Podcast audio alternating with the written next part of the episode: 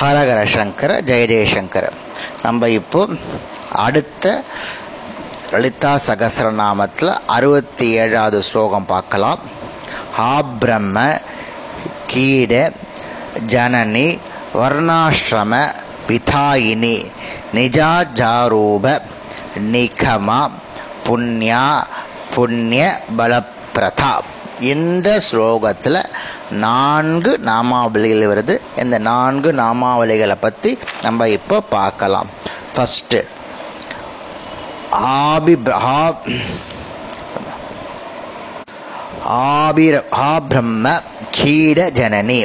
ஹா பிரம்ம பிரம்மாவுடன் சேர்த்து கீடனா புழு பூச்சி கிருமி. ஜனனி தாய் பிரம்மதேவன்.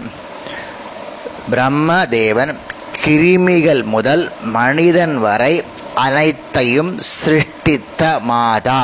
அங் அதனால் லலிதாம்பிகே ஹா பிரம்ம கீட ஜனனி என்ற நாமத்தால் அழைக்கப்படுகிறாள். பிரம்மா பிரம்மா முதல் புழு பூச்சி வரை எல்லா ஜீவன்களையும் ஈன்றவள் இந்த லலிதாம்பிகை.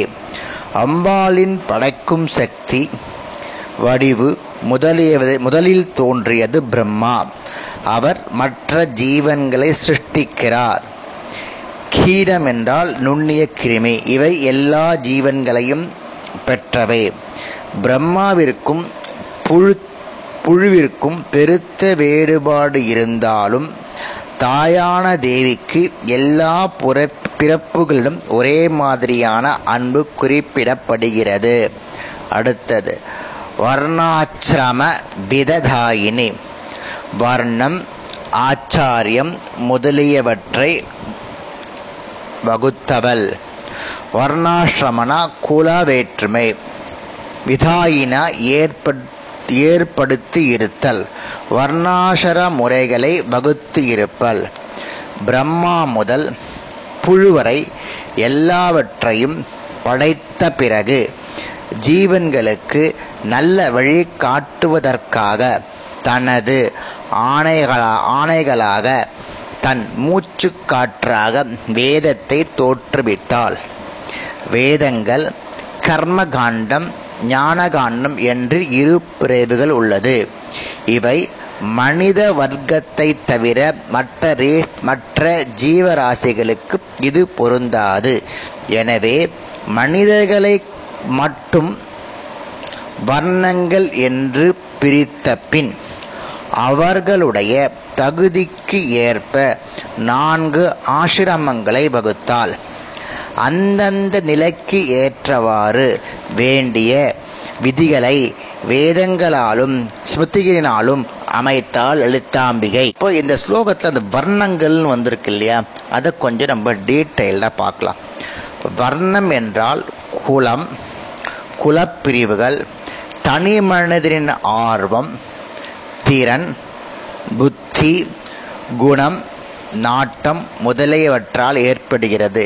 இந்த வர்ண த வர்ணாசிரமத்தை பற்றி உங்களுக்கு இன்னொரு பதிவை டீட்டெயில்டாக போடுறேன். இது ரொம்ப தேவையான ஒன்று. இப்போ இருக்கிற காலகட்டத்தில் உங்களுக்கு ரொம்ப யூஸ்ஃபுல்லாக இருக்கும். இந்த பதிவு முடிச்சுட்டு அடுத்த பதிவு அதையே நான் போடுறேன். சரி ஏன்னா வர்ணாஷ்டிரமத்தை பற்றி தெரிஞ்சுக்கணும். யார் என்னென்ன வர்ணத்தில் நம்ம இருக்கான்னு நம்ம தெரிஞ்சுக்கணும் அடுத்தது. நிஜாக்ஜாரூப நிகமா. நிஜ உள் உரையும் இயல்பான ஆக்ஜா ஆணைகள் ரூபா ரூபத்தை கொண்டு நிகமா வேதங்கள் வேத சாத்திரங்கள். தன்னுள் உள் உரையும் ஆணைகளையே பிரபஞ்ச வேதத்தின் ரூபமாக்கியவள். தன் கட்டளைகளின் வடிவான வேதங்களை உடையவள். வேதங்கள் இதை செய் அதை செய்யாதே என்று உள்ளது. இந்த கட்டளை யாவும் வர்ண தர்மங்களையும் ஆசிரம தர்மங்களையும் வரையுறுத்துகிறது. இந்த வேதங்களோ தேவியிடமிருந்து வந்தவை. வேதத்தில் இது செய் இது செய்யக்கூடாது என்று பகுத்து கொடுத்துருக்கான். அடுத்தது புண்ணியா புண்ணியா புண்ணிய புண்ணியா புண்ணிய பலப்பிரதா புண்ணியனா புண்ணியம். அபுண்ணியனா பாபங்கள். ஹலனா பலன். பிரதானா வழங்குதல். புண்ணியா அபுண்ணிய. புண்ணிய அபுண்ணிய சொல்லணும் புண்ணியால புண்ணிய அபுண்ணிய. அதாவது பாபம் புண்ணியம் இவற்றின் பலனை கொடுப்பவள். புரிஞ்சுக்கோங்க. பாபம் புண்ணியம் இந்த பலனை கொளிப்பவை. எனக்கு சொ மேலே சொன்ன ஸ்லோகம் படி நிஷேத ரூபமான கட்டளையின்படி நடப்பதால் கிட்டும் புண்ணியம் பாபம் இரண்டிற்கும் பலனையும் தேவியே தெரியார். நீ புண்ணியம் பண்ணாலும் உனக்கு பலன் உண்டு பாவம் பண்ணாலும் பலன் உண்டு புண்ணிய அபுண்ணிய என்று குறிப்பிட்டதிலும் ஒரு விசேஷம். புண்ணியம் பாபம் என்று குறிப்பிடவில்லை. புண்ணிய அபுண்ணியதாம் புண்ணியம் பாவம் என்று குறிப்பிடவில்லை. அபுண்ணிய என்ற பதத்திற்கு புண்ணியம் போல தோன்றுவது என்றும் பொருள். புரிஞ்சுக்கோங்க. புண்ணியம் பாபம் சொல்ல. அப்புண்ணிய என்ற பதத்துக்கு புண்ணியம் போல தோன்றுவது என்றும் பொருள். அறியாமனை அறியாமையினாலோ ஆணவத்தாலோ புண்ணியமற்ற செயலை புண்ணியமாக நினைத்து செய்வது இயற்கை. ஆனால் அதற்கான பயனை தேவி கொடுக்கிறாள்னு அர்த்தம். எவ்வளோ அழகாக இருக்கு பாருங்க. எவ்வளோ அருமையான ஸ்லோகம். இப்போ அந்த வர்ணாஷ்டமத்தை பற்றி சொல்ல போனால் அதை கேளுங்க. இன்னும் அருமையாக இருக்கும். ஹரஹர சங்கர ஜெயதேஷன்